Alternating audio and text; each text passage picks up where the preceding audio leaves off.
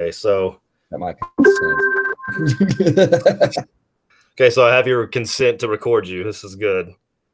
Okay, so we're on. This is uh this is our maiden voyage, if you will. I'm here with Tyler Bedson, right there. Hello. Hi, Tyler. You are bald and beautiful today. Tried, man. I did my hair just like you this morning. Just had to I mean, it. I was running a little late, and I was like, I had to text Tyler. I'm like, well, I'm, I got to do my hair, so make sure yours is pretty too.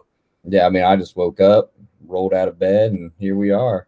That's would- that's what that's what champions do, guys. They wake up, they roll out of bed, and they jump on a maiden voyage of a podcast. It's a way to go. But see, we're both wearing the gold chains. That's very important, guys. If you want to be a juicy bodybuilder, gold chains are important. So Yeah, if you want to start a podcast too, it's required. it's required. It, it is. All right, guys. So we're gonna do a Q and A today, just to kind of get get things rolling for you guys. We got a lot of good questions. Um, God, I probably got like thirty or forty questions, which is good for me. I don't. You probably got a million too. I got a lot of crazy ones. I got a lot of good ones. It's always a mix, man. It's it's it's wild. I try to answer all of them, but some are just outlandish. yeah when you, when you do the Q and A thing, yeah, when you do the Q and A thing on Instagram, it's uh, it's a little. You never know what you're gonna get. Luckily, we're not hot girls because when hot girls do the Q and A thing on Instagram, they just get dudes just sliding in the DMs. Oh yeah. But we do too with, and we're gonna go into that with a little muscle worship action later. So get We ready for that, guys. Talk today? Yeah, you guys are gonna love it. Um, I guess we'll just go ahead. Like some of you that don't know us, like I guess we can drop our Instagram. That's cool. So, what's your Instagram, Tyler? Mine is at Tyler underscore Bedson. Simple as that. Easy money. Uh, mine is KWINTZ 87. That's it. And that's not the year I was born in. If you think that's the year I was born in, you.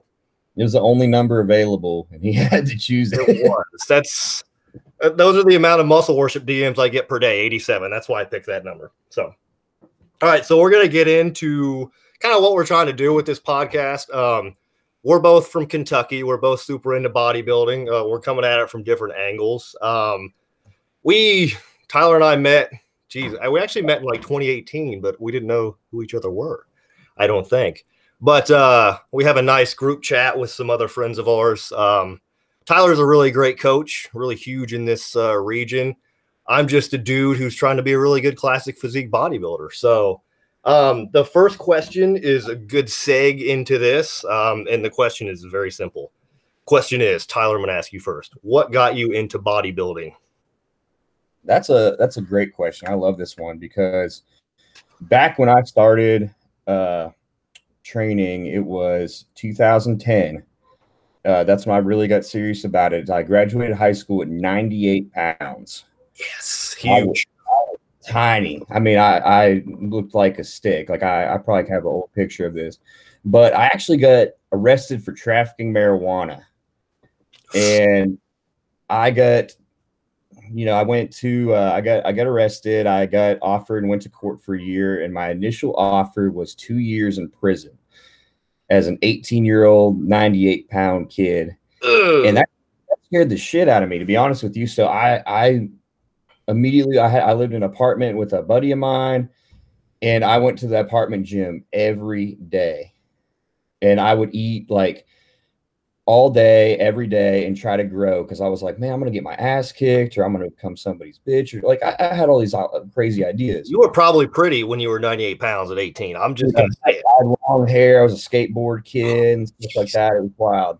So anyway, you know, I kept up with that, and that's kind of was honestly what saved me. You know, it got me away from the the friends I was hanging out with at the time that were getting me into trouble. Uh, I kept lifting weights and kept getting better, and you know, it wasn't until five years after I was training that I decided to do my first competition. Yeah. So in 2015, I did my first competition, and I fell in love with it. Uh, I actually had a coach at the time, and I would try to send that coach clients. I'd be like, "Hey, man, I got this girl that just talked to me, and she said she wants to do a competition." I remember one day he sat down and talked to me and said, "Why the hell don't you do it?" And I was like, Hmm. "Okay, "Well, I never thought about that, but I was going to school for exercise science at the time at University of Kentucky, and I did."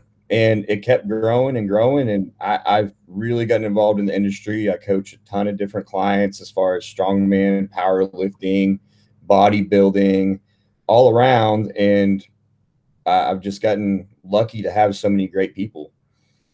That's awesome. I I didn't know that you uh, were facing a possible prison sentence. That's a big. Uh...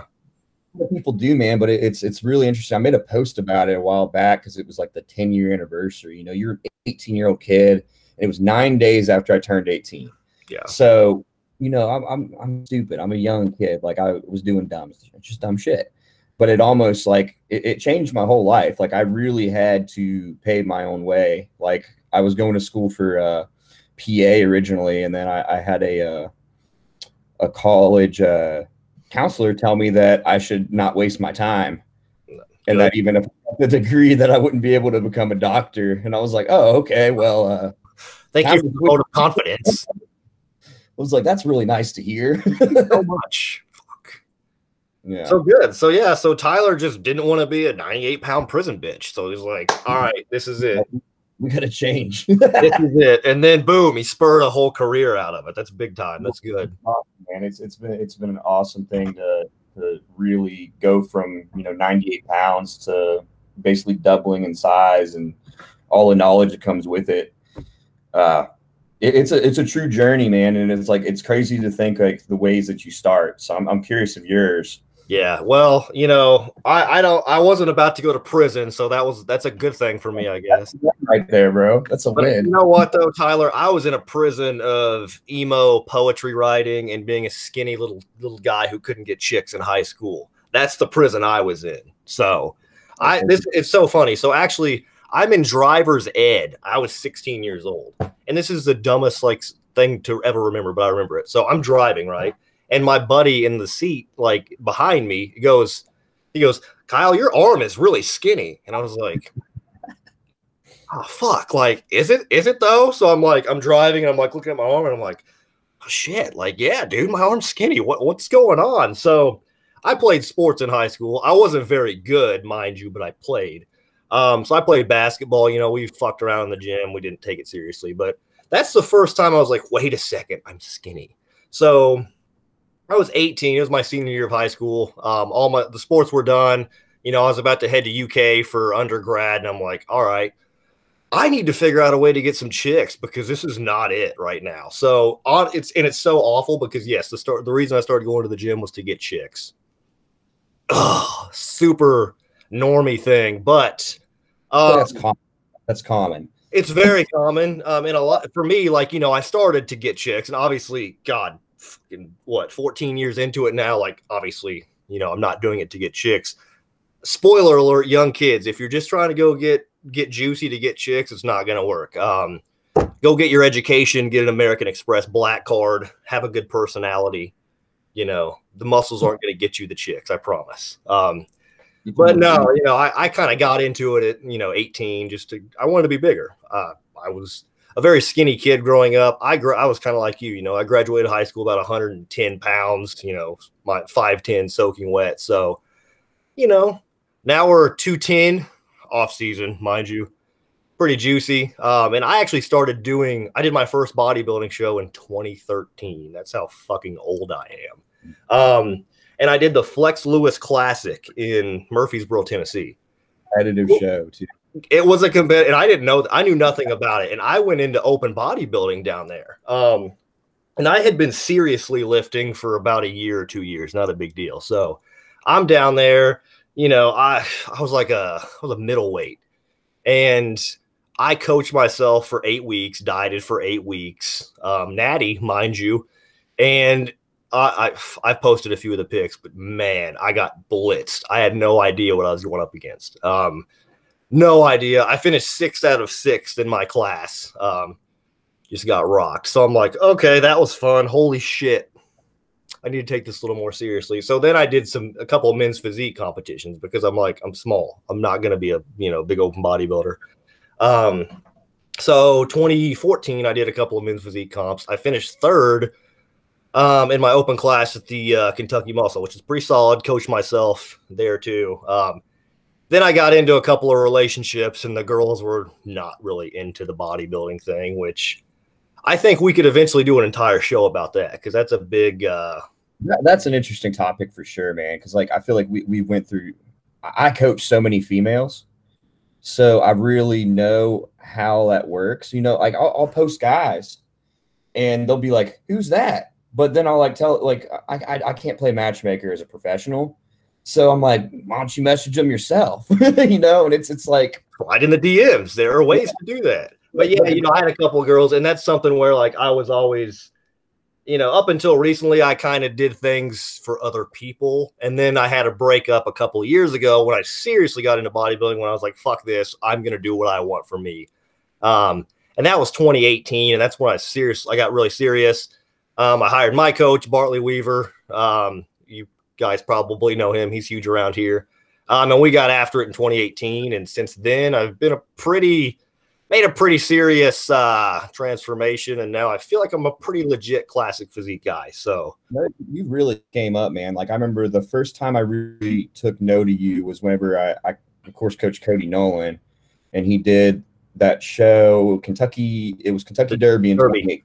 2019, and uh, he was trying to beat Chauncey which which is just like that's an incredible feat. Hey, Chauncey took his warm ups. Chauncey uh, Shredder twenty one on IG. He took his yeah. warm up backstage, and we all started looking at each other like, "Fuck, yeah. this is it." Like they called them both out, you know that was that was intense. But then, like, I feel like you were kind of left out of that circle as like a, you know, you're you're good. You're really good. I felt like I was good. Yeah. So now you've even got better uh, like I said, you you play second at your recent show to a guy that got third at nationals. It's basically a bro in my mind. Yeah. So, you know, you, you've gotten extremely good in just the past two years. Yes, uh, bodybuilding monkhood. That's all I've done. Just eat, sleep, train. I haven't drank an ounce of liquor since October 2018. But that's a lot, man. That's a lot. That's. A I haven't had much sex since 2018 because of bodybuilding and nothing else. I swear. I've seen the women ruin a lot of people in bodybuilding, man. That's so. They do, and that's and again, we're gonna do this. This is gonna be an episode. That's I, in my opinion, you gotta have oh, if you know you got you have to have a partner who's really supportive and either into the sport or just you know super supportive of the sport. So because I've got guys like Coach Man, and like you know they they have some have wives who've never competed before, never plan on it, and they're the most supportive people ever. Yeah. And it's just like, and then you know, I've had some clients whose you know girlfriends competed, and me myself, you know, I had I had a wife that competed, and they just you know after a while you just don't get it. Yeah, it's crazy because it's like it's it's in a sport for crazy people, absolutely so, insane yeah. human beings, which like, are I'm, my favorite type of people. Like if you're a crazy person, I'm probably gonna like you. I don't know what that says about me, but yeah, it's it's, it's definitely an event. So so yeah, so that's me. That's Tyler. Um, if you guys want to know anything about us, DM us. We have Instagram. We gave you our IGs. Um, we'll actually probably set up an Instagram just for this podcast too at some point, but yeah, we'll about that. Um, so we're gonna get into some questions now. We just kind of answered the first one, kind of introduction, but uh, question two, I'm gonna ask you, Tyler. How important is the scale? Uh, okay, so the only time the scale is important, in my opinion, is if you have to make weight for a class that you're competing in. So that only goes for bodybuilders and classic physique. Otherwise, for females, it doesn't matter at all, in my opinion. And for males, if you're not trying to make weight, it doesn't matter at all. Uh, you, I, I've seen females, especially female clients, where it's like, you know, they'll start with me and they'll start at 145 pounds. And you know they'll be kind of like skinny fat and you know they they they clearly like go out and party a lot. And then i'll get them started on some training and eating some food and they'll go up to 155 pounds but all of a sudden they look like an athlete. So they actually gain 10 pounds. They got off that vodka and hot pocket diet. That's what happened. Well and then you know they compare the pictures and they're like holy shit i didn't know how much i changed. And it, it's incredible. Like the and the, the weight is actually you know completely the opposite of what you would think like most people are like well that girl probably lost 20 pounds and then you're like no she gained 10 and it's astonishing but on the other hand like you know if i have a cl- client in classic physique uh trying to think. Uh, use Logan Miller as an example. He is like 280 in off season and has to be 252 on stage. So it matters, you know, like that absolutely matters. We have to be at that weight. So I have to look at the scale for that reason. Yeah. But other than that, the look is what's important. Yeah. I mean, it's all about the look. And I, you know, I'll have, I, you know, I have some clients. I don't coach like Tyler does, do some lifestyle people, but especially with women, it's the biggest thing. Like, like you were saying, like, ah, I gained six pounds in the last month and a half. What happened? Okay. Like, are you taking pictures? Pictures are the biggest thing to me, like personally and for other people. Like, I want to see what your composition looks like here, and then a month later, and then three months later. That's how mm-hmm. you know because the scale. I mean, you've heard it since you were a kid. Muscle weighs more than fat. It does. It's it's a different composition. So, you know, if you're just going off what the scale says, and if you're a, a you know a guy okay, I'll take myself for example. 2018, I was drinking a lot before I really got serious. I was 230 pounds. I was mm-hmm. kind of a certified unit, but I was fat. Um, and when I prepped, I competed at 167 pounds. Yeah. So, yeah, the scale said, "Hey, Kyle, you're a unit." Nope, I had about 70 pounds of fat on me. So, no, it's, it's crazy, man, because it's like, uh, you know, Laura, my own girlfriend, uh, Shout out to Laura. You're great, Laura. Uh, Laura. But uh, you know, she competed for her first time, super stressed out, and was like, I think one one twenty five or something like that. And then, you know, now she's off season, looks completely different. Body composition is completely different, and she's like three pounds heavier. Yeah, it's crazy. And, yeah, and it's like the muscle, like you just like compare the pictures though, and it's like it's not even the same look. No. And for for a lot of people it's hard to get past the scale because like you're told to use that as a tool you know you're told to use that in comparison with bmi and a lot of people were just like it, it, it's it's hard to get an accurate number with just using scale weight. So like you said pictures uh measurements like using your waist measurement your thigh measurement your hips those are so much better even like when I have a female that starts with me and you know she may be 250 pounds, uh, the scale like isn't going to change drastically, but their you know their their pant size will go down four sizes. Right. Like yeah, you know, take note of that. That's that's progress. Yeah, yeah, that's and I think in our culture, everybody from a young age is kind of taught to tune into the scale weight because it's easy. It's just it's a number. It's black and white. And like, you know, the further you get into this, you realize, nope, that's completely wrong. So it's a tool, but it should just be used as a tool. Exactly. Uh, because there's so many other representations of progress yeah. uh, that I think are more important uh, rather than a number. Exactly. So a look is the most important thing. So if you are looking better, feeling better, you're healthier, that's so much better than, you know, loss on the scale. Yeah. Arbitrary digits on a machine on which you're standing. That's exactly, it's exactly crazy too. You know, uh, like I, I go to sleep sometimes, you know, and I have to eat a meal late. Yep. And I'll wake up early the next day, and you know, I'm, that's that could be a three pound difference, mm-hmm. like up three pounds. Yeah. Uh, so you know, you're you say you're in prep, and you you know you get bad sleep, or you wake up and you only sleep from 11 to 4 a.m. and you check your scale weight and you're up two pounds. That's not very accurate. No, Mm-mm. it doesn't matter. You should just throw that number out the window and move on. yeah, that's the thing. And the people who are stressing over that scale weight don't understand that there are so many variables that go into that scale weight. Yeah, that's so. like that's me with coaching, man. I ask a lot of questions like that. You know, how's your sleep? How's your digestion? Yeah. Uh, are you stressed out? Like, what what's your schedule like right now? And those things play a role. You know, if, if a female's on her period, you know, she may be up four pounds of water weight but does that mean you should go ahead and push her harder and change things and try to get her to lose scale weight? No, because it's likely going to be down in like four days. right. Yeah. Yeah. And that's why you need a good coach to keep you from going insane like that. All right, so we'll move on. Oh, here we go. Here we go. This is this is a good one here. All right. The million dollar question, Tyler. What is muscle muscle worship? Okay, this one's hilarious. I'm gonna have a background story in this. If I don't know who it does follow or doesn't. But uh, so I, I randomly got a message one day uh, on Instagram, and uh, I, I, know a lot of my clients have gotten these a lot. Like I, I coach so many people that are very muscular, and it, it's a common thing. But you'll get like a random message on Instagram, and it's like, "Do you do muscle worship?" and it, it's like random. But recently, it was like one guy, and I guess he was just going through every single person I reposted or every follower I had, and I mean, if you had any muscle at all, you were getting a message, and it was like a lot of people messaging me, and I, I made a joke, and I was like, if you didn't get a mus- message about muscle worship, then you're small, weak, and frail or ugly. True. And people start hopping on that. They'd repost me, repost that they got a message. They're like, I made it. I'm not ugly, and I'm not small. but people would then ask me, they're like, what is muscle worship? And I'm like, you know, I don't really fucking know.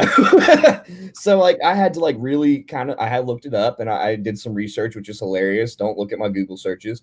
Uh, but, you know, it's basically a person paying you to like caress and kiss and like love on your muscle. Uh which, you know, like teach their own. That's not something I would personally pay for, but it makes you wonder like how much is that worth? Like I look, I think my biceps are worth a lot. You know, if you want to kiss and caress my biceps, I'm going to need some Benjamins. All about the Benjamins if you want to worship these biceps. That's that's my thoughts, and that's like I, I, we we joked about this, but I think it's a serious thing. Like we we should get that guy on here, and I mean he can pay us to be on here, and then it'd be good advertising because people if they want to hit him up, you know, they can you know get their muscle worship. We can figure out like what, what the prices are. Yeah how much you should charge. I mean, they're, they're, it's very interesting what people will pay for. Like I, have had clients, and I'll admit this, and they'll tell me like I paid for your coaching because I would send my dirty underwear off, and I'm like, well, shit, okay, man. Well, like, hey, you do you, bro. That's that's fine. And like, it, people will pay for fetishes. Yeah. Yeah. And the fetish is like, you know, we may not understand that stuff, but to somebody that's like that's worth like thousands of dollars. Yeah, I mean, I, I kind of I did the same thing you did. I kind of looked it up after, and I just want everybody to know I have received tons of muscle worship DMs because I'm juicy. Okay, so just get get that out there. Um, I've kind of okay. I so I know actually I know a girl, right? I know a girl. Um, I met her like last year. Cool girl, just a friend of mine but she would have guys pay her. She would literally just like FaceTime them and like flex for them after they Venmoed her like 50 bucks. And she'd only do it for like five minutes. And I'm like, wow. Like, so like it's an OnlyFans for muscular girls. I like that. That's solid. Um, that's something I I wouldn't be opposed to doing that. Yeah, anybody listening, if you want to Venmo me 50 bucks, I'll flex for five minutes on FaceTime, FYI. Um, but it's a good way, I guess it's a good way to make money, man. Like it's it's very interesting to me. I'm like, my thoughts are like, are different people worth different amounts of money? Like that, you know how yeah. how do you decide it? Like, and me and Kyle joked about this, and we're like, you know, put a pick stitch together of two different people, and we're like, how much each of these worth? Kentucky Muscle Worship Tournament. We could have a show, and we could just get guys website. We could just start a whole enterprise with this. But you know, look, guys, if you're interested in being in this tournament, maybe we'll have it soon. Just uh, DM us and we'll uh, get your name in the tournament. If I don't win, I'm gonna be upset. I'm not gonna lie, Tyler. Shit, man. I mean, like, just imagine you got like a you know Shopify account. You go on there and it's like choose the Kyle Winter special, and it's like, oh, this one's this one's 250 for five minutes. And I don't like, know what the Kyle Winter special would be, but I can guarantee you it would bring the house down. Okay.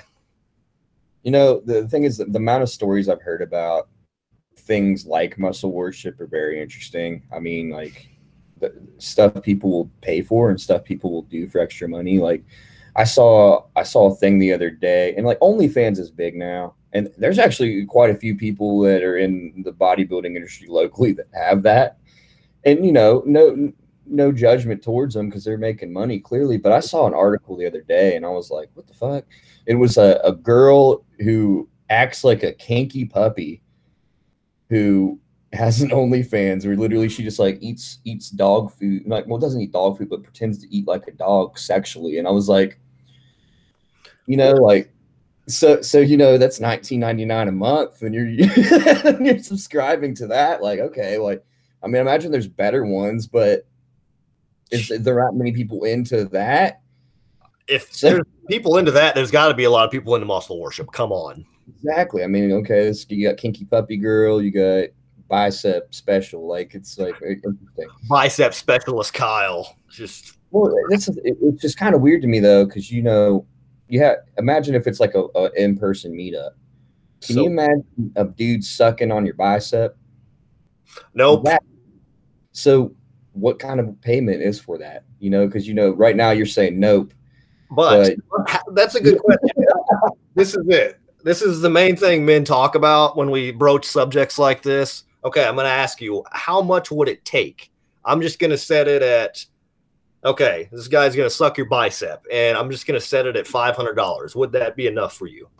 Oh no, man. Like I would, I would have to have, I would have to have Laura in the corner to like make sure it doesn't get weirder. Because you know they start sucking the bicep, and like I don't know if it's going to like move down to the forearm or something. You know, to the to the charge extra money when they get to the fingers. Like it's just like a little. Okay, so let's let's let's put it this. Let's let's put it this. So nothing happens. It's just like two minutes of bicep suckage. Yeah. Well, okay. What's it going to take? 500? I don't know, man. At least like, I, I, guess a couple thousand there. I don't know my worth. See, we need to have that guy on there so we, we can know like the pricing for this. I mean, look, I'm probably done muscle worship too, and you want to come on here, we can make you anonymous. We'll like distort your voice we can interview you. I want to suck your biceps really bad. Yeah. I mean, you come on here and you're like really into this stuff, and you want us to use you as advertisement. Like I said, guy that messages all of us. If you want to come on here and you want to be interviewed, and we can talk about like what this involves, why you're into it, you're invited. Open invite, Open invite right here. Okay. Yeah. You can't come to my attic and suck on my biceps on camera. Um, but, but we'll advertise you. We'll, you know, we'll be like, you know, Marcus right here wants to to meet some some males with biceps, and you can, you know, we can get you, we get you going. We're gonna get you going, and yeah, okay. I just want to say that I would do it for five hundred dollars. I would let a dude suck my biceps for five hundred dollars for two minutes. For two minutes, okay. There we go. Kyle's price is five hundred dollars for two minutes. Two minutes. Nothing else though. That's it. After I set a timer on my phone, and I'm not going to get into it. I'm just going to sit there and look really upset about it the entire time. But 502 minutes. There we go. I just set the market for myself. Am I a whore? Maybe. Anybody wants to contact Kyle? on Instagram. Maybe. Uh, you're going to get like 40 messages after this release. God, what, what are we doing right now? Okay, next question. Next question. Kyle, why are you a whore for muscle worship? That's not that's not the actual question. Um, okay. We're gonna bring it down a notch. How many days a week is optimal for training? So okay. He, here's here's the deal on this. Back in the day, I would train seven days a week, like it was like nothing. Like I'd be like, I have to go to the gym. Yep. And if I didn't go to the gym, I'd feel like a piece of shit, and I was like weak anyway, that that has went down a lot yeah. over the past 10 years. Uh, and optimal to me now is four to five days a week. I personally do not do any more than five days. I, I find that I won't recover. Uh, my training sessions, I try to make them as hard as possible. So the extra recovery really does well. So I personally, especially when I, I have any client that you've seen of mine that is like has a ton of muscle, it's normally four or five days and that's it. Um, I've tried everything. I've done six in prep, I've done seven in prep, and I just think four to five is really all that's needed to achieve uh, optimal physique for competition, for weight loss, for anything. Yeah yeah, I'm like you. Of course, when I was younger, seven days a week, oftentimes twice a day. I need to get more work in because I didn't understand. That was the way to do it, man. But like, and, and, I admit that that's that's how I thought. I was like, okay, well, the more I train, the more I'm going to grow. But what people need to realize, and I have to explain this because I for, I forget a lot how much we probably know now uh, from just experience, but your your body grows when it's recovering, not when you're training. You know, when you're training, you're tearing down muscle tissue. So the more you train, the more you're tearing down. Yep. But whenever you let, you know, your CNS recover and you relax and rest and sleep and eat, that's how your body grows. So if you're only training four days a week and you're really pushing, I mean, you're nailing some sets, but then you have all that extra time to recover, your body just blows up. Yeah. And it's like people, I struggle to get even like, you know, 35 year old men to understand that, like, hey, you know, you're training too damn much. And I'll knock them down to four days, and all of a sudden they're like, why have I never done this before? And it's like, no. No, that's the Yeah. I, I think that for a lot of us, it's it's literally addictive. Obviously, going to the gym, it's like you know, like I always joke, I need an actual hobby because all I want to do is lift. But like, it- it's very addictive, and you have to you have to find someone who can kind of like sit you down and be like, hey, listen, here's why you need to do you know four or five days a week. I struggle. I usually do six days a week, even in the off season, and I know I should be doing five.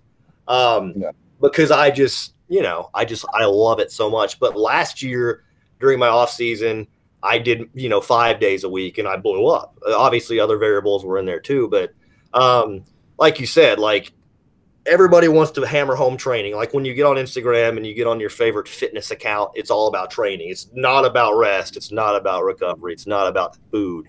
It's about train, train, train.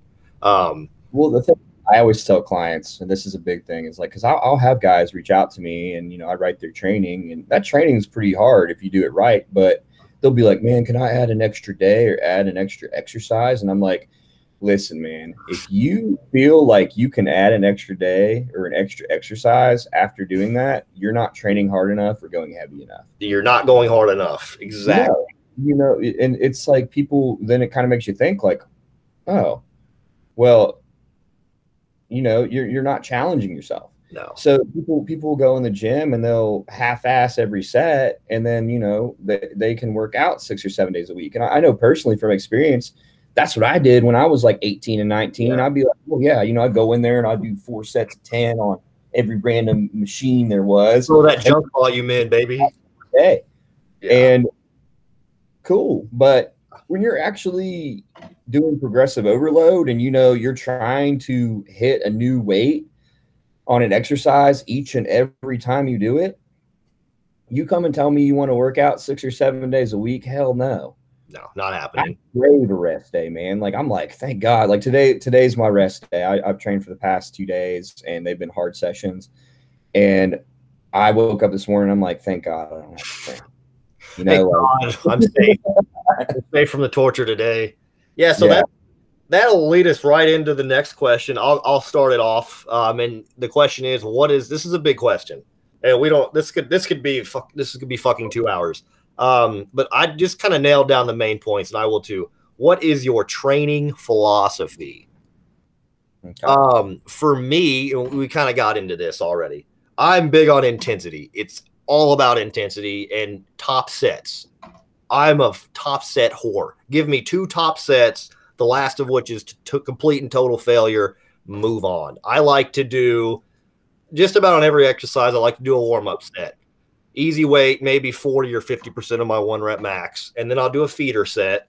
Um, and then we're going straight into the top sets. That's usually what I do, aside from, you know, if, if I'm six weeks out, obviously it's going to change a little bit. But if I'm in a normal training phase, off season, it's all about the top sets. It's all about that hard, heavy fucking compound movements that just make me grow. Because I'm, I know a lot of people don't believe in the ecto, meso, endo scale, but it's I'm it's hard for me to grow. You know, I have a smaller frame, um, and for me to grow, I have to hit my body with hard, heavy, intense workouts. And I can't just throw junk volume in like we were kind of getting into. A lot of guys will go with the volume thing. It was a big thing back in like when I got into bodybuilding, of course, like Jay Cutler was huge.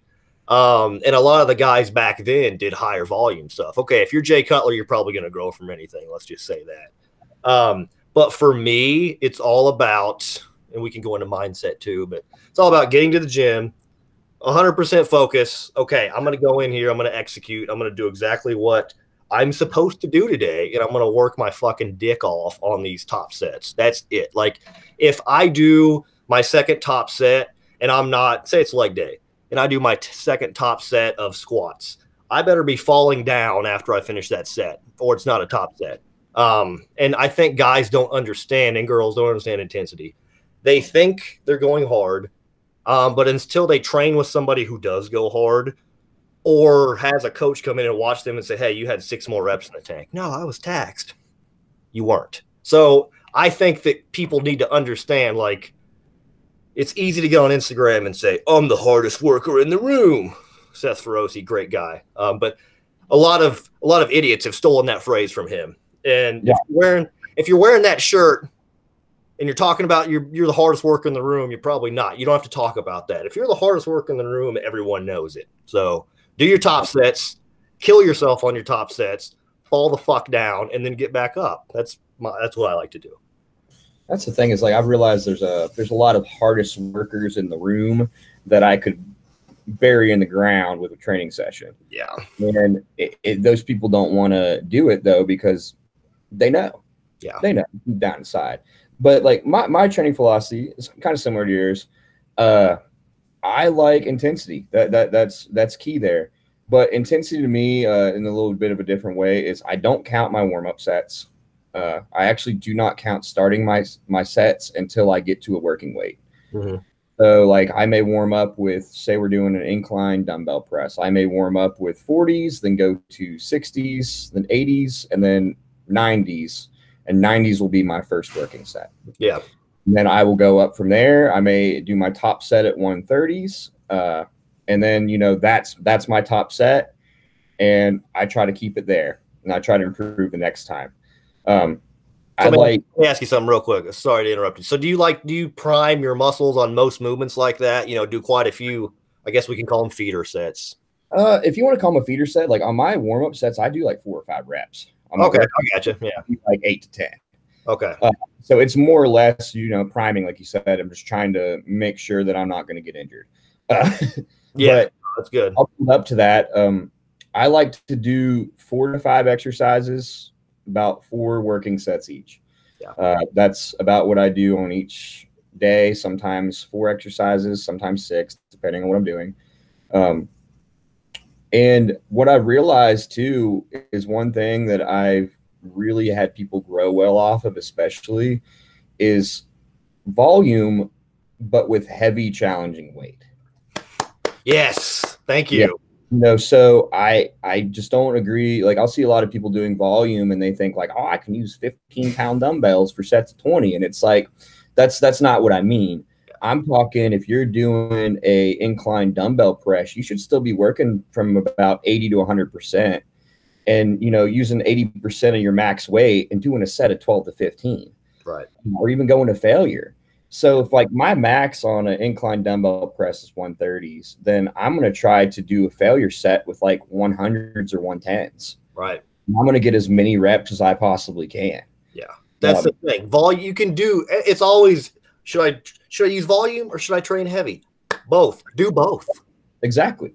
And a lot of people don't get that. You know, like I'll I'll put in a leg press set on some people's stuff that'll be like 25 to 30 reps. And they'll be like, oh, this is 25 to 30 reps. So I should use one plate. And I'm like, hell fucking no. You need to put on like six to eight.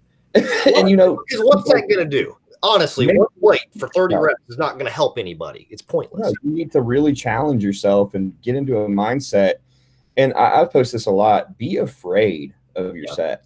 Like, and it, it sucks because it, it's like I will have to put on like music I've never listened to outside of the gym, and I will get in my mind and I'll be like putting on some angry death metal to to get a set to just snap myself out of being scared.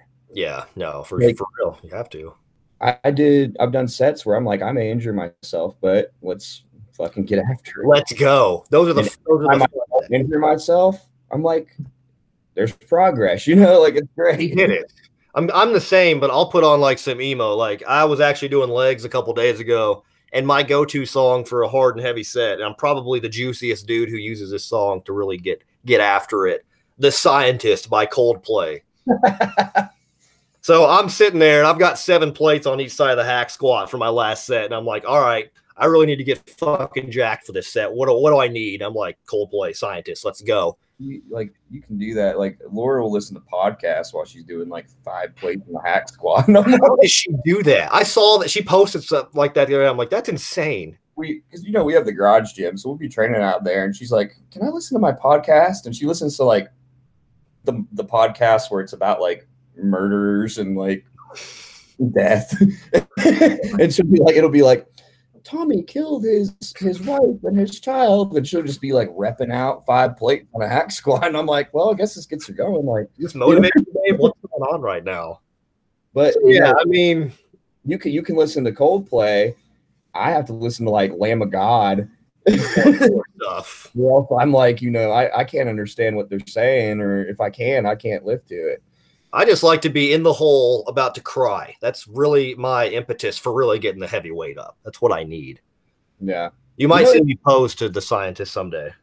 Hey, I wouldn't be against a very majestic song. I'm very I'm a I'm a very majestic man. I hope you all realize that by now. All right, so that's a good that's a good one. Let's move on. Okay. Good. Uh, very good question. So, next one. This is big. I love this question because I think about it a lot you and I were both we both kind of started before IG took off. Um, so yeah. why uh, this is interesting to me and also to you, I'm sure. So the question is, how do you think social media has affected bodybuilding? All right, so this is a big one to me because I coach a lot of people and I, I, see how much social media does affect people. Uh, so a little background on this, my and my own personal thoughts. Uh, my last prep I didn't even tell anybody I was competing until I was one week out. Uh, I and honestly, that was because I, you know, I coach over hundred people at a time, so I didn't know if I could do it. Uh, and that's just honest. Like I didn't want to be like go tell everybody I'm prepping and then like get you know. Shit. I lost connection. Hold on. Oh, you're good. It's all right. Now you're good. But uh, I I was going like I just bought a new house. I you know I was going through a divorce at the time, which many people know about, and I was coaching over 100 people, and I was like, can I do this? So I didn't you know I didn't post because I, I my idea is like I should stay off of social media, and I see a lot of people sitting on there, and you know they'll look at their their hashtag for their competition, and they'll look at other people's edited pictures and they'll freak the fuck out. They'll be like, "Oh my god, this person looks so good," and I'm like, "Just wait till you see what they look like on stage because it's never the damn same." Ever. You'll get you'll see somebody on on Instagram and they look like they're going to be first place and take the show, and they get dead last. Yeah. Um. So I always tell people to stay off of it as much as possible. Uh, I don't post my training. I don't really post anything of myself. Um, I don't really even tell anybody I'm competing until I know that I'm on and get on stage. Yeah. And one, one thing I've noticed about you is like I don't think you really post your training at all either. You're more, you know, you post your posing. Yeah. Which which is you practicing. Right. Um, which I, I I do the same and practice it, but like I never post it because I don't want people to know what I'm doing. Right. Yeah. So we we actually kind of talked about this because you and I are total opposites when it comes to using social media for bodybuilding. So yeah, and I don't my I want to post training videos, but I'm always in the gym and like I'm reticent to ask someone like, "Hey, bro, can you record my set?" Because I feel like that's like disrespectful. Yeah. I hate it when somebody asks me to do that, so I don't do that. And I'm not going to take a tripod in and because we were talking about training intensity. If you're doing, yeah, like if you're doing that, like totally takes you out of for me it takes me out of the mindset. So that's why i don't really post a lot of training stuff. Like you know if i'm CBum and i have a videographer in there yeah i'm gonna do it. But you know i'm not CBum yet. I'm like uh thrifty nickel CBum at this point. Um someday maybe. But yeah i for me honestly like when i started really getting serious in 2018 like obviously i went from men's physique to classic physique. So the posing is so much different. And you know yeah. You're actually posing. Yeah, classic physique is all about posing. Like if you can't display your physique in classic, you're not going to do well. Period. At any level, um, honestly. So when I started, like I'm not a good dancer. Okay, I'm a shitty dancer. I've been a shitty dancer my entire life. I I sucked. I was a t- just a bad poser. Like Uh, and if you go back and look at some of my pics, like I'm posing and like my face is like, like looks horrible because like I couldn't pose. So I started posting a lot, mainly in my posing like this, kind of this past year, like mid 2019, because for me, it kind of kept me accountable. Like, you know, I have a coach, I have some friends who are into it, but when I put my stuff out there and I'm like, okay, I'm putting this out there, I'm just putting myself out there. Let's see what people think about it. It kind of holds me accountable to keep getting better. Um, so that's one of the reasons I do it. Also, like leading into a show, you know, like Dorian Yates used to go dark before the O, just like Tyler Betson goes dark before his shows. Um, for me, I kind of, and this is, you know, this is just a mindset thing, kind of a comp- the competitor in me. I, I want guys who I'm going to be going against to see what they're about to go up against because at this point, I feel like I'm a really good bodybuilder, and I I do check I check like my competition, and like yeah. I think about that when I'm lifting, and I know that's probably a shitty thing, but like you know this last show. Go. Um, do you use it as motivation, or do you let it cause you anxiety? Like motivation, yeah.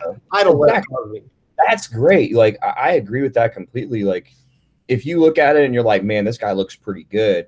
I need to work harder yeah. That's awesome. But I have so many people where it'll be like, well, this guy's doing this show, so I don't know if I should. Or like, this girl looks really good. I'm like, I don't give a shit what they look like. Like, just keep working, keep training harder. And, that, and that's what, yeah, like I do that. And I just kind of like to, you know, I, I feel like, and I know that guys look at me too on there. And I, you know, I'm not going on there and turning the structure on 100 and editing the shit out of my pics. So, when you see me on stage, you're like, okay, like that's kind of what I expected a little bit. So I that's for me, do what? Sorry. A good example uh, was uh, Shredder 21, uh, which is Chauncey. I remember, you know, he was competing last year and, and he was supposed to do Northern Kentucky. Yeah. And then he switched to Kentucky Derby and, you know, he looks phenomenal. Was, you can't touch him. And then I remember we posted, uh, Cody Nolan posted himself like six weeks out and looked pretty damn good. And I remember Chauncey told Cody, like, I worked harder because of you. Yeah.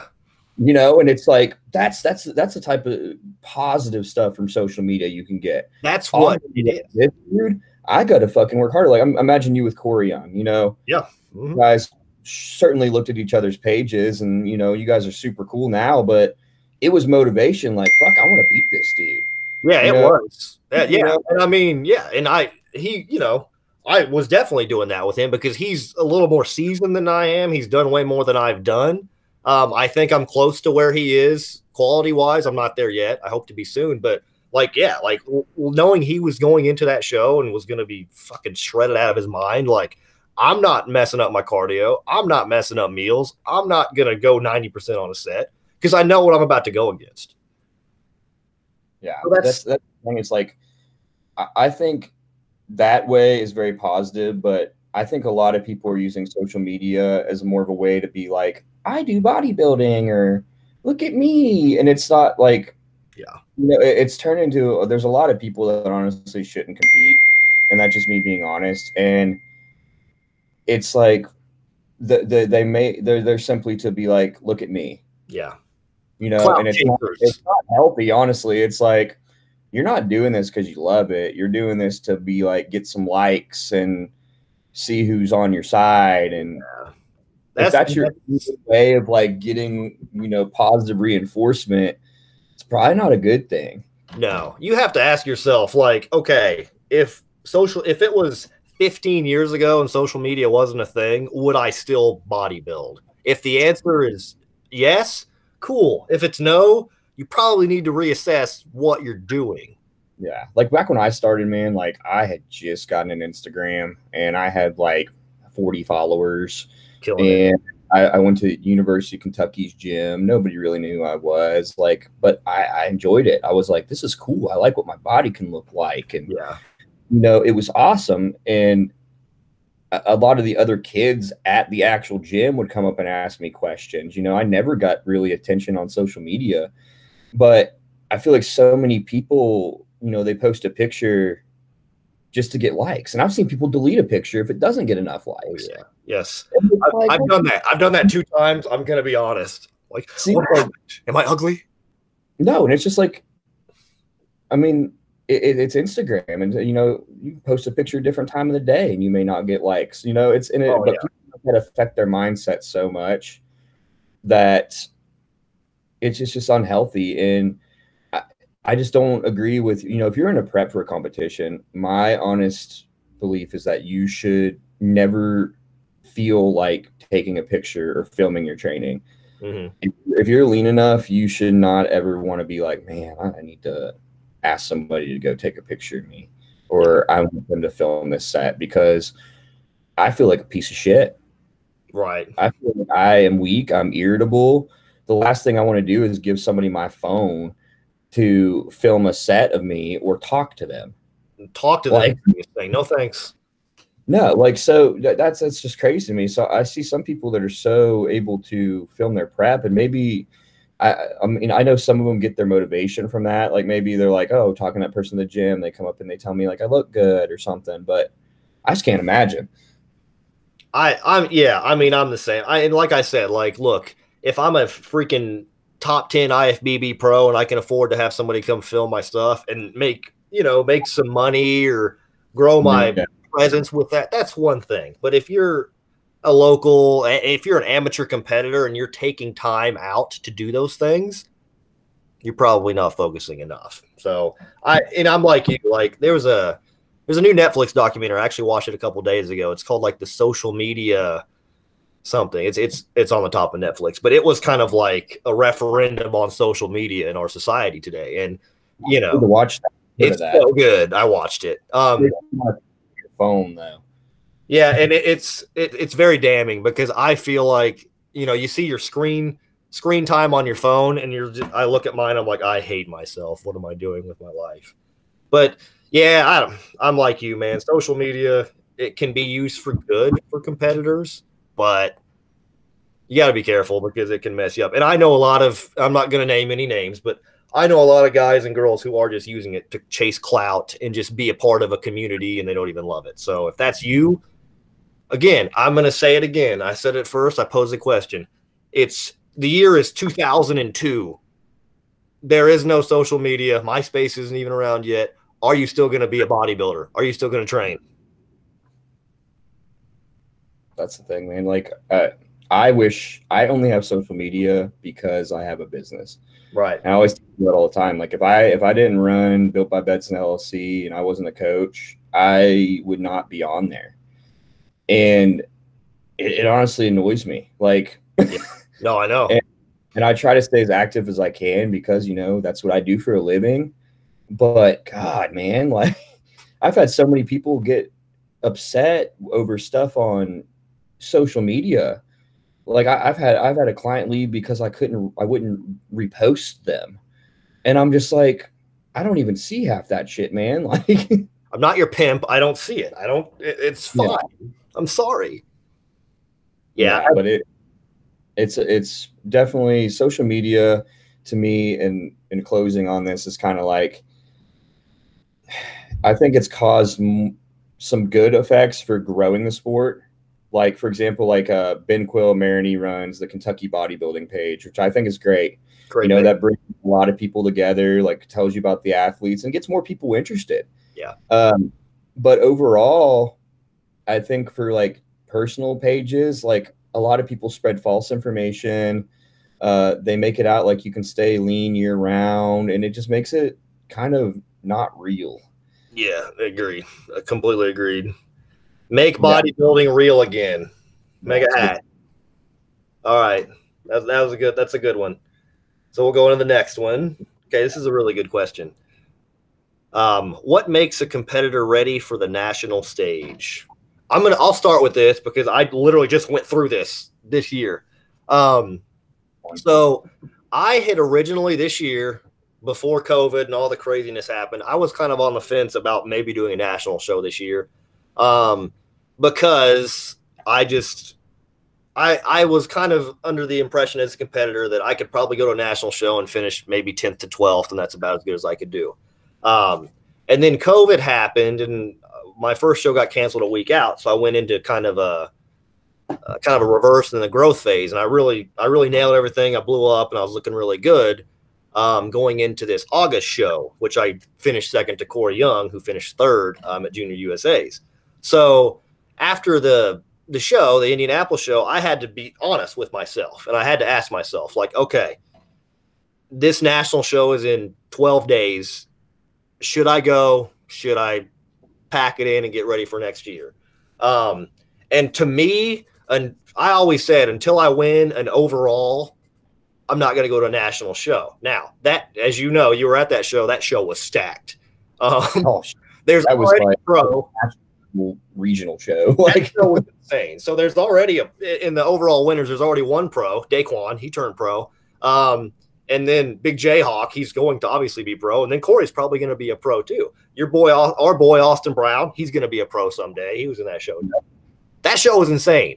So I'm kind of asking myself, and I looked really good. I the judges gave me really good feedback. Um, so I had to ask myself, like, okay, is there anything I can do in 12 days? I was 10 pounds under my weight cap. Um, and I know we just went over how the scale doesn't matter, but 10 pounds is a lot of muscle to put on a structure. Um, so I had to decide with, you know, my coach, like, hey, what are we going to do? Do I want to go roll the dice down here or do I want to pack it in? And I was honest with myself and I packed it in because you know, I could have probably gone to juniors and finished in the top 10, maybe. Okay, what's that get me? You know, does it get me the pro card? I wasn't going to win a pro card down there. Um, so personally, I wasn't ready yet. And you guys can look at my Instagram. You guys who know me, like, I'm a really fucking good classic physique bodybuilder. Um, and I still wasn't ready to get my pro card.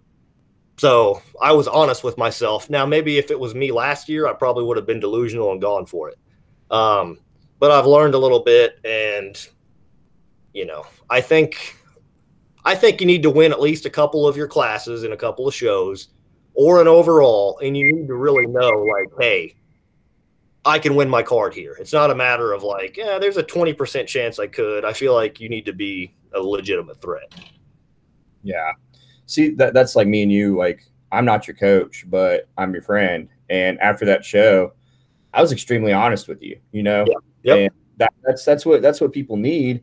And I feel like a lot of coaches, even with their own clients, aren't honest, man. It's like it's crazy to me because you got people that are placing, you know, second to last at a regional show, and then they're going and doing nationals.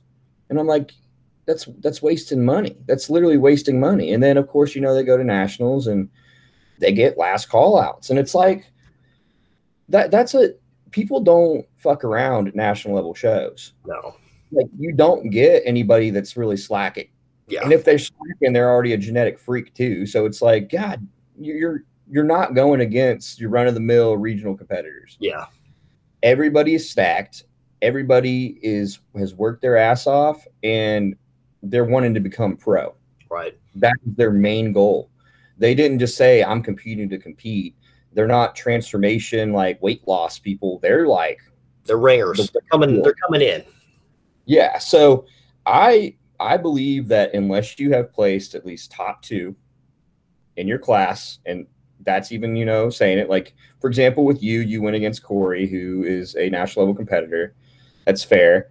Uh, and then you know Austin went against Jayhawk, who is a future pro monster. Uh, so you know th- those are fair reasons. But if you would have gotten third, or like Austin would have gotten third, I would have been like, "Hey, man, you need to take another year to grow." Yeah. And even with you, you know, you knew that you could go to nationals and possibly pace top ten, but why why waste that time when you could grow and then come back and you know potentially get top two? Yeah. That that's the thing. It's like it's almost like a waste of time, and these people spend these extra weeks in prep to get a disappointing placement, yeah, waste more money. And it's yeah. just like we talked about this earlier, kind of with training. Like, I don't know about you guys, but when I'm in prep, I'm ready to get the fuck out of prep. I'm ready. Because if you're doing the way you should be, you shouldn't be. It's not enjoyable those last few weeks at all. So you're you can't grow. You're barely able to train. The the training is like you know trying to keep muscle mass. Uh, you feel like no energy. You're you just feel like shit. Yeah. So you're you're more than ready, but it's like why waste more time no and money and do a national show whenever you did not place well at your regional. Like, like I said, the the, the NPC has the rules set up regularly. Like I know this year they gave a lot more leniency. Like they allowed top five, right? Which I'm, in my opinion, that was for them to get more money and get more people Always. entering, yeah, more opportunities for people, which is cool. You know, there weren't many shows this year, so there weren't many options before nationals. Yeah, but then you had these people showing up there, and it was like, you know, you're getting second to last or dead last, and it's like, and you, but in your regional show, you placed fifth, and it's like, what do you, you Yeah, what do you expect? That's the thing, and that's a lot of. I always, and I always, I always feel like I rant about this, but it's it's comes down to like in this sport, there's a lot of delusion and a lot of personal delusion. Like everybody starts out, and you'll see it in people's bios, future IFBB pro, stuff like that. Okay, mm-hmm, okay, cool. Hey, I wanted to be a future NBA player. This is not my jersey. This is Dennis Rodman's jersey. But, you know, like it's just, it boils down to being honest with yourself. And like you said, like if you need to grow, grow. Like this is a long game. If you're going to be a good bodybuilder, unless you're a genetic freak, which there are plenty of genetic freaks. Um, I'm not. I'm not. I have good genetics. I'm not a freak. Um, but it's all about being patient and playing the long game. I think next year I can be a legitimate threat for a pro card. Um, but it wasn't going to happen for me this year. So I was honest. I got the fuck out of prep and I started growing. So I think really what I like to tell people if you if there's any question in your mind, like if you have to wonder, are you a national level competitor? You're not. And it, it puts you into perspective too with people that aren't pro yet. And it kind of you look at them and you're like, that's not a fucking pro. Like, yeah. you know, for example, like we had we had Sean Smith around here. I'm sure you know Sean Smith is unit. And he, the first show he ever did was the same show I did. He got overall. Yeah. And then he went to go try to become pro. First time he tried, he lost against Chris Bumstead. yeah. And you know, and then he tried the next time, and uh, I forget who he lost against that time, but it was like some guy from like uh from uh, from Europe or something like that that was making like a documentary about himself, and then he finally became pro, second to Hunter Labrada. yeah, exactly. So, he's not pro. I'm. you're looking at this guy, and you're um, to me, I'm like, oh my god, he's not pro. Like like Nick Walker recently, you know, he just became pro. Just became a pro. Yeah.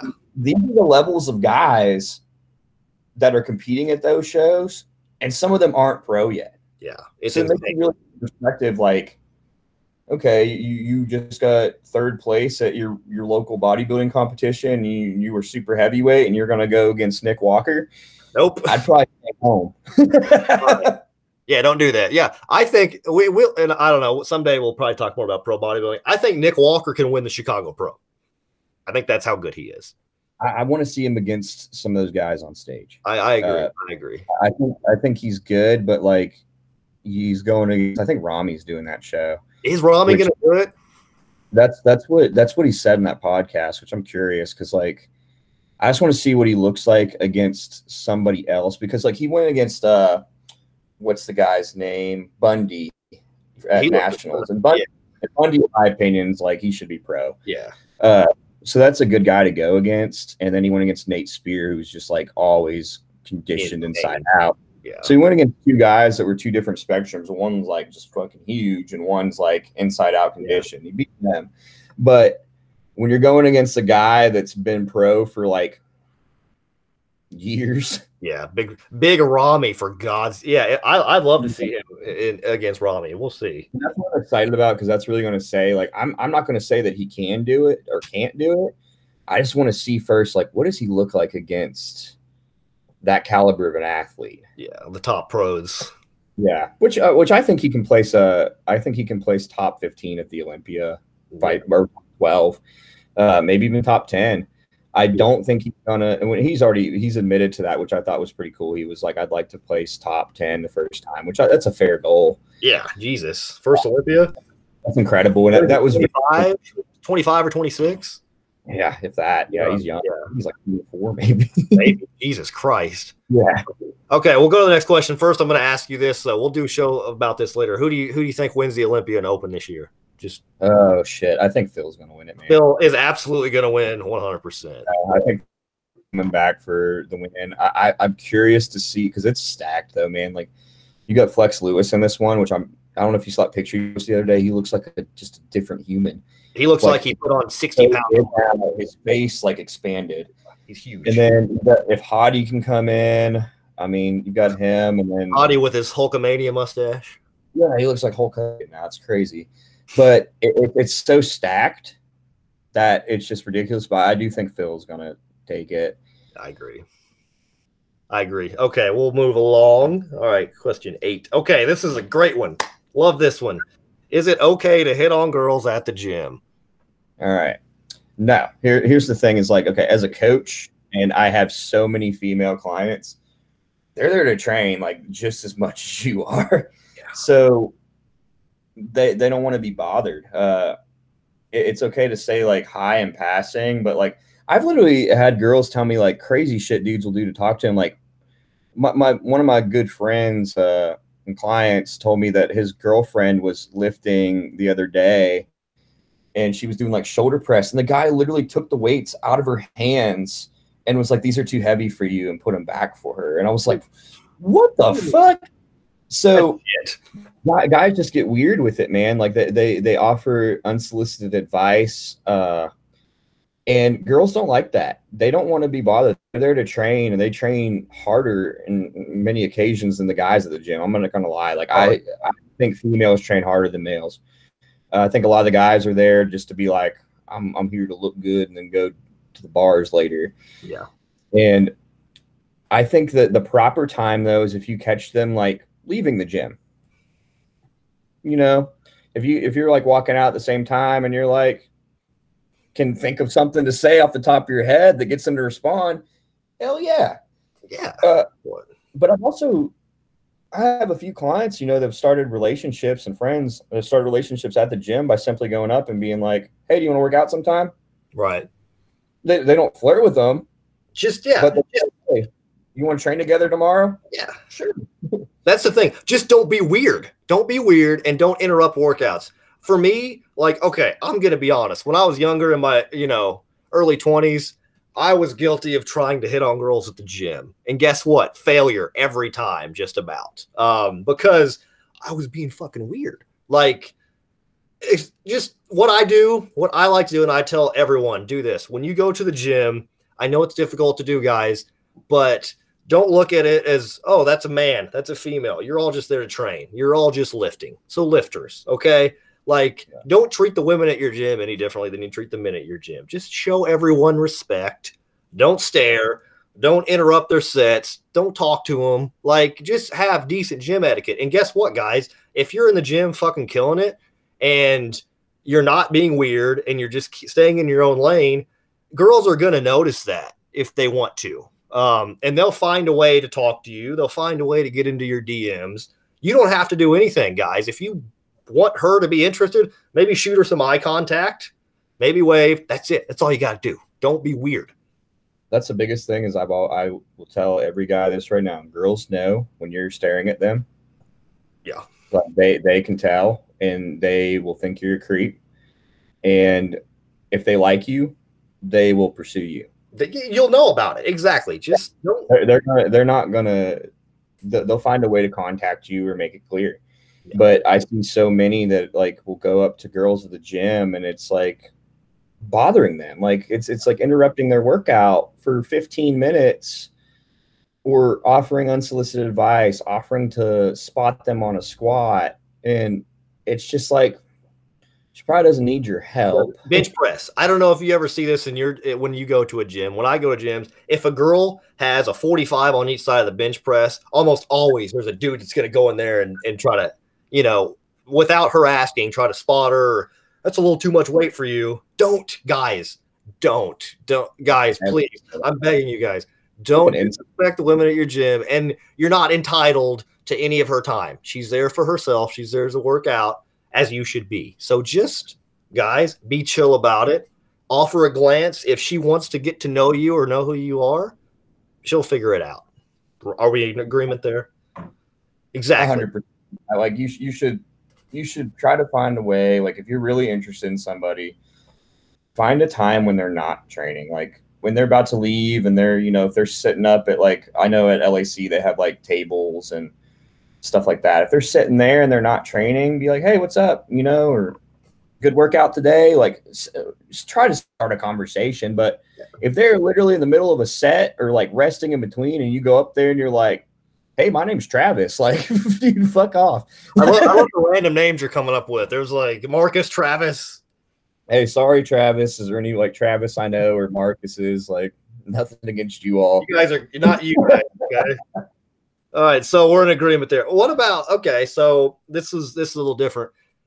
It, it's it's kind of a double standard. So we're basically telling guys chill the fuck out. We're telling girls like, hey, ladies, if you're into a guy at the gym, just let him know. So I think that's the best way to do it in the gym because guys in the gym can come off as like predatory. On I think so because mm-hmm. it's like we're jacked up, we're ready to go, our test is jacked up.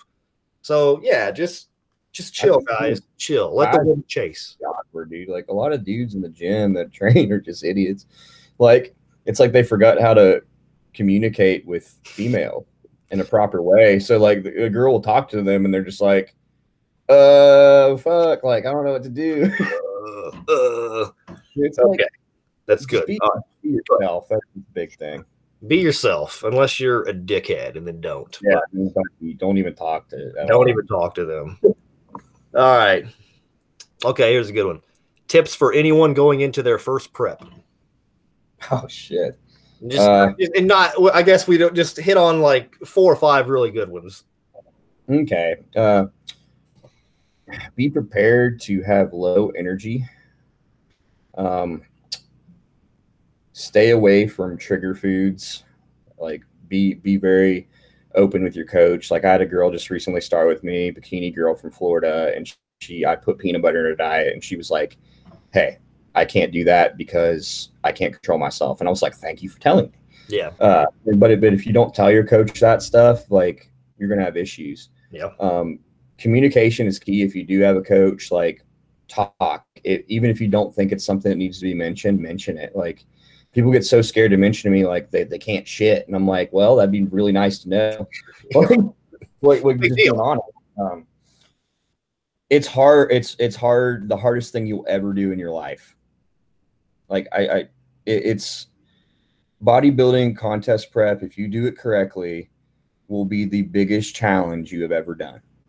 Right. And if you if you've done one you will agree with that 100% if you've never done one you'll be like what the hell?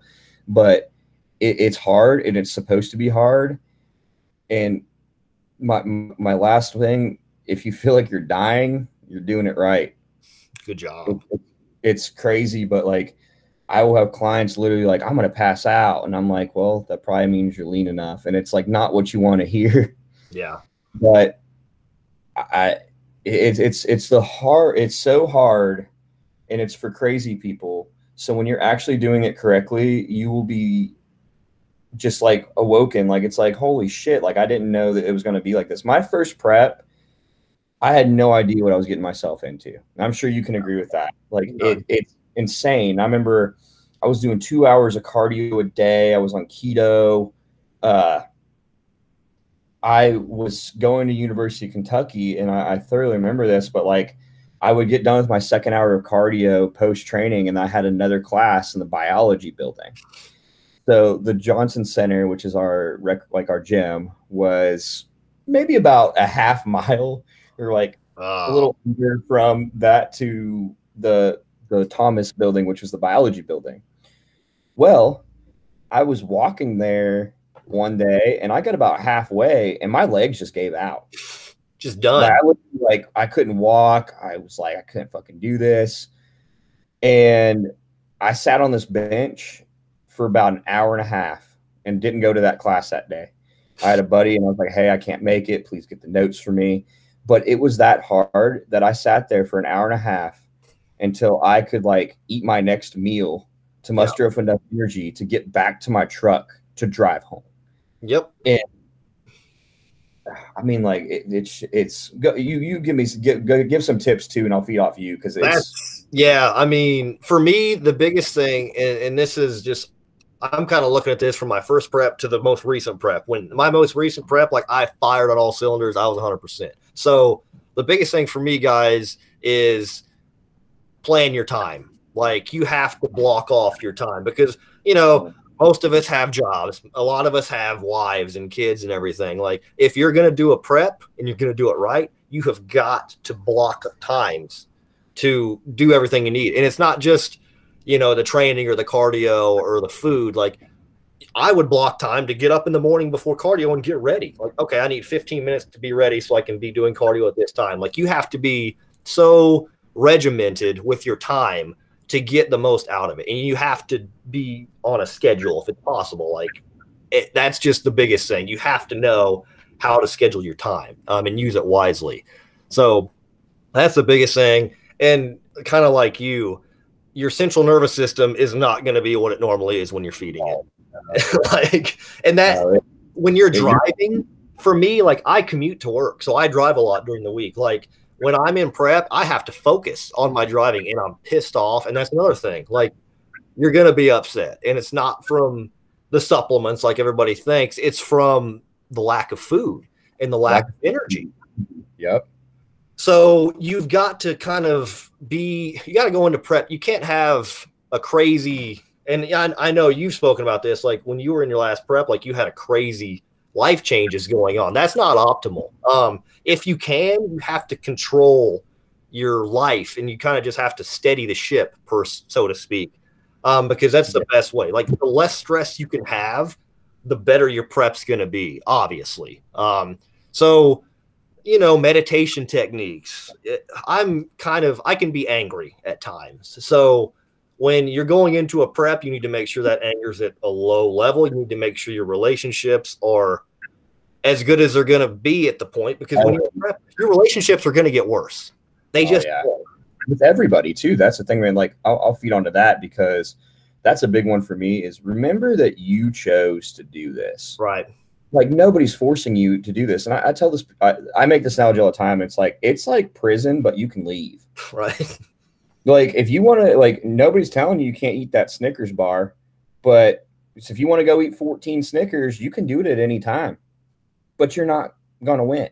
Right. So it's literally like a prison, but you can leave. So I always tell people this, and it's like, and, and I, family and anybody that supports you, like significant other, wife, kids, and all that be nice to them. Like I, I remember, and I've grown a lot from this, but like my first prep, I was kind of a dick. Like I was, you know, I was hard to be around and I, you know, I would let people know like I was just an ass.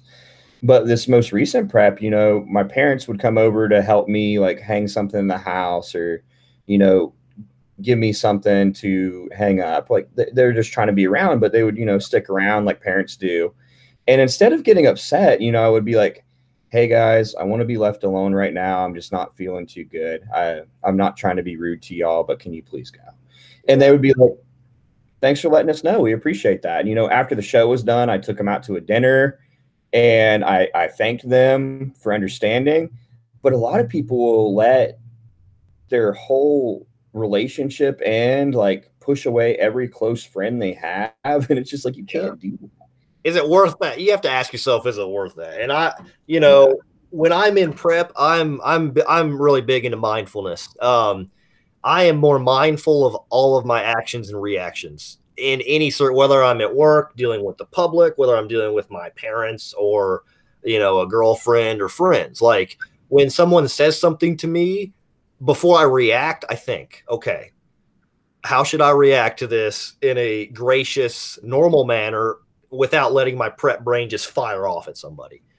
Um, so just yeah, that's that that's my biggest tip. Be mindful of your thoughts and your actions and just understand, like you said, you're choosing to do this. Yep. Do you want to do it?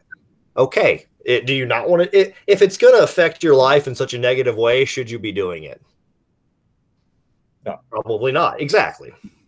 Final thing too, and I have a lot of people that try to do this, and uh, be careful trying to start new relationships when you're in a prep. Yeah. Uh, it's not you. You're, you're, not the same person. Like you, you may think like you're in a good mood and stuff like that, or but people aren't going to understand. Like if you if you're if you're trying to date somebody and you're six weeks out, they're gonna be like, why the hell can't we go out to eat? Right. It, it's super selfish and it's hard to explain, but you're not going to be able to go out to eat. You're going to have low energy. You're going to be irritable, and they're not going to understand it. No, not. And it's it's like nobody in their right mind is going to be like, okay, well, this is cool. Like, this is great. I love eating chicken and rice and just staying in and going to bed at 9 p.m. This is amazing. I love yeah, exactly. like nobody's going to get that shit. So it's like I always tell people like I've had I've seen so many preps ruined by a relationship starting. Yeah. You know, during a prep and it, it, can change your whole mindset because you'll be fighting and you'll be arguing and then all of a sudden you're like why the fuck am i doing this? And and again that just goes into like hey maybe it's better to just date within the industry if you're going to be serious about it. But again that's a whole that's a whole other can of worms we will open at some point. Okay last last question. This one's easy. Yeah. we, we we'll just fire off a few each um, common mistakes you see people making at the gym uh, and there are so many, so let's just not let's just cover the top ones. People people loading up too much weight and doing uh, quarter reps. That that's the most common. Like ego is a big thing in the gym, and I see it all the time. And you, what's the thing is, I've realized you can't tell those people anything.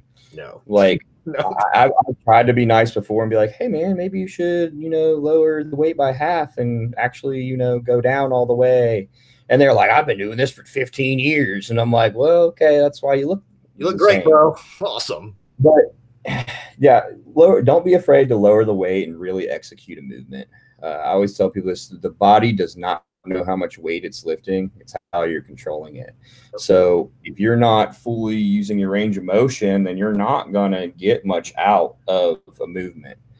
Uh, so that's number one for me is don't ego lift nobody gives a shit how much you're lifting, honestly. Let's talk. I just want to interject here. I saw a guy yesterday doing lat pull downs, and at the end of the movement, his body was literally horizontal at the end of the oh, movement. Yeah, all the time. And it's just like, and I'm like, what do you, and then their back's like the smallest back in the gym. And I want like, to be like, hey, bro, how are you doing more weight than I am on that? And my back is twice your size. It goes to delusion, man. People think they're the biggest guy in the gym. Uh, I mean, there's a guy at LAC that. Maybe I'm the hardest worker in the room and, you know, does half reps on everything, loads up the weight, and, you know, somebody's literally lifting off every single rep for him.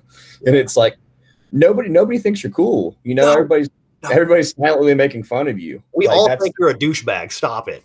you're just an ass. Like, don't be afraid to humble yourself. Yeah. Like, I got my greatest progress whenever I've dropped the weight and learned how to do movement correctly. Like, back in the day, I did squats and, you know, I got up to like 500 on a squat for like one rep. And I was like, oh, cool, I got it. But it looked like fucking shit. Right. And then my legs never really grew. And then I, you know, I restarted my squat completely because my knees were so fucked up.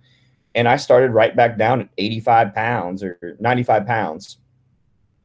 And that's where I built back up from. But, you know, I do all my reps, executed perfectly. I never gave a shit what people thought. And I moved all the way back up. And my legs exploded from that. I tell people all the time, I say it's it's funny because 10 years ago I could squat twice the weight I can now, but now my legs are four times bigger than they were back then. Because you you realize nobody gives a shit at the gym what you're doing. No. I've never sat there and watched somebody unless they're doing something stupid. Right. Like if I if I see a guy doing 225 on a bench press and he's doing like perfectly executed reps, I don't notice, but if I see somebody doing 405 on a bench press and they're doing half reps, I'm like, wow, what a dumb fuck. Yep. Yep. like we're judging exactly. you. I've never cared about the guy, you know, executing reps. I've always thought negatively and judged the person doing ego lifts. Yeah, I don't care if a guy's doing 135, he's a noob, and he's crushing, he's executing 100% reps with 135 great, cool. Like I'm I'm with you, bro. Like keep killing it. Like you said, guy throws 405 quarter reps. Stop it. Stop it. Get some help. Yeah. That's what I uh, what else? With the gym in general, uh make sure you're eating food before and after you train. Uh, that's a simple one, but it's like I, I, see so many people and they're like not getting any results, and then they don't eat before or after they train, and it's just like, what's the point of even going to the gym if you if you don't eat? Yeah, no fuel in the car, bros. And then uh, what is it? I had one on the tip of my tongue. Don't go to the gym without a plan. Yes. That, that that's one thing I always see people do because like they'll show up at the gym and they have no idea what they're supposed to be doing today, so they make it up off the top of their head. Like at least have a split in your mind. Like no, like okay, Mondays back day, Tuesdays legs, or and then have an idea what you're supposed to be doing. Because if you go in the gym and you're just like wake up late on a Thursday and you're like, well, I guess I'm gonna go ahead and do arms today because I feel like that, and then you know, you do. He's a redneck automatically. He's got to be. Yeah. Well, well, don't do some arms. Well, I'm gonna go get some of them dead well bicep curls in there, boy. Yeah. Next thing too, don't do steroids until you know how to eat and train. Yes. Bro, I I had a guy, and I hope he listens to this podcast. He probably won't, but he came, he came into the office one time. This is probably about three years ago, and he's like, want to start with me for coaching. And then he proceeds to tell me that he's on a gram of test, a gram of DECA, 700 grand, uh, 50 D-bol, 100 anadrol. And he looks like a fucking muffin. and I'm like, like, I thought he was natural, dude. I thought he was just a chubby kid. Yeah. But I'm like, and, uh, and I was probably sounding like asshole. But I'm like, you are? Like, what? Really? What? Yeah, but you know, and then he's talking about how he's going to go eat Wendy's post workout and how he's in a bulk, a perma bulk, and a, a perma bulk. Like, and then you know his his training, you'd watch it was literally like three sets of bench press for four reps with like super heavy weight, and then he would sit there in between sets for 25 minutes. Oh yeah.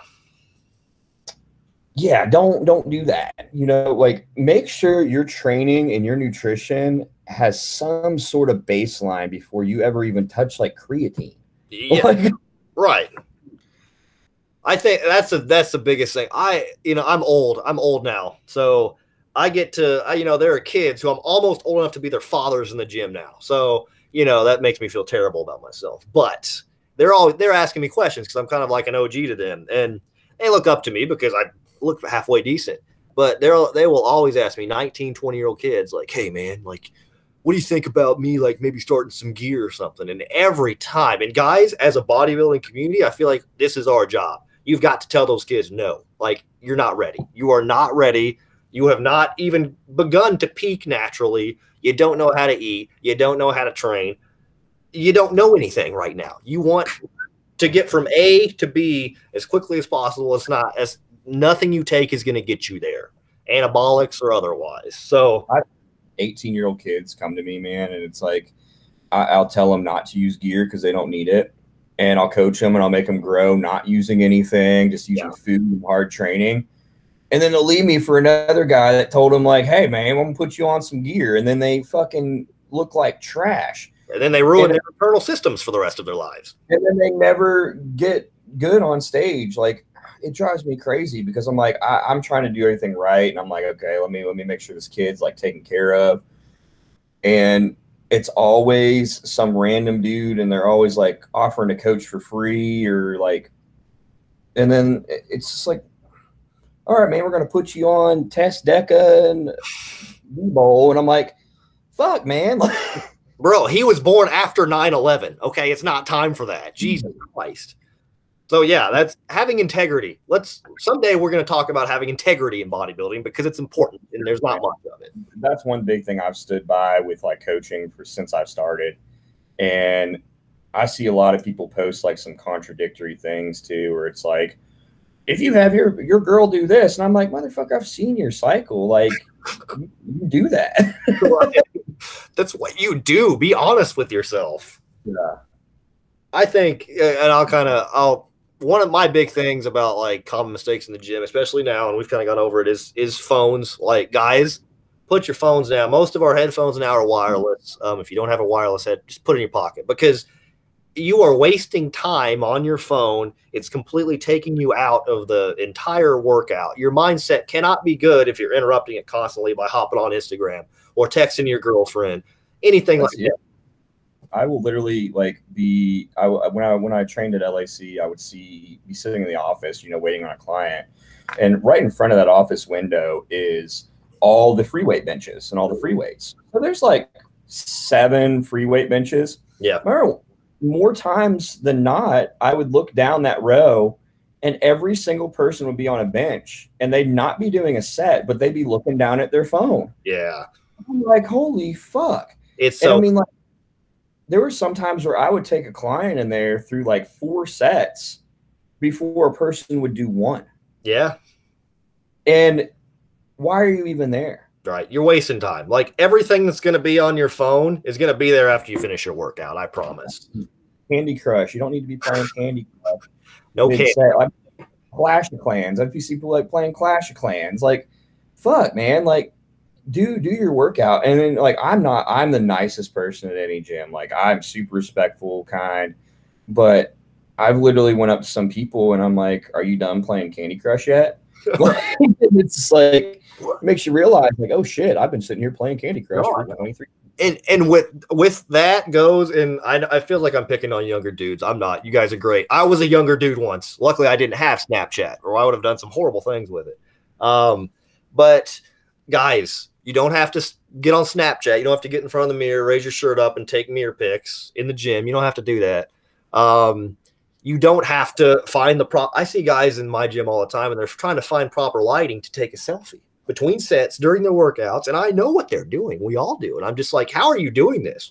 How can you have the, the have some respect for yourself? Just again put the phone down. Next time i see a guy at my gym trying to snap his girl i'm going to get behind him pop my shirt off and hit a front double bi okay so i'm just telling you guys just don't do The- that just put The only pictures I take of myself are progress pics. That's like I always tell people that nothing else matters.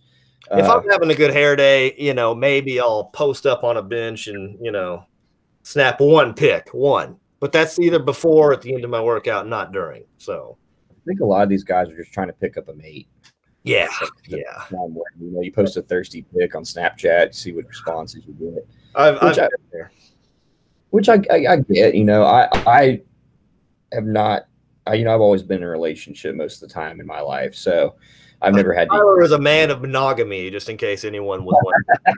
so I never had to really worry about that. But you know, I've got a lot of friends that that their their way of life is like, how many girls can I date at once? And I'm like, holy shit, how do you even do that? But you know, I get it, and that's a lot of people's thing is like, let me let me let me show people what I'm doing right now, so they can be like, it's a conversation starter. Yeah, But if you want to get progress in the gym, find other conversation starters. right. like just being honest. Like if you want if you want to actually get the body you're working for, do the work in the gym and find other times for social media. yes. Again, your phone's there all day. Instagram has, has not gone anywhere since it was invented in 2012. I promise it's going to be there.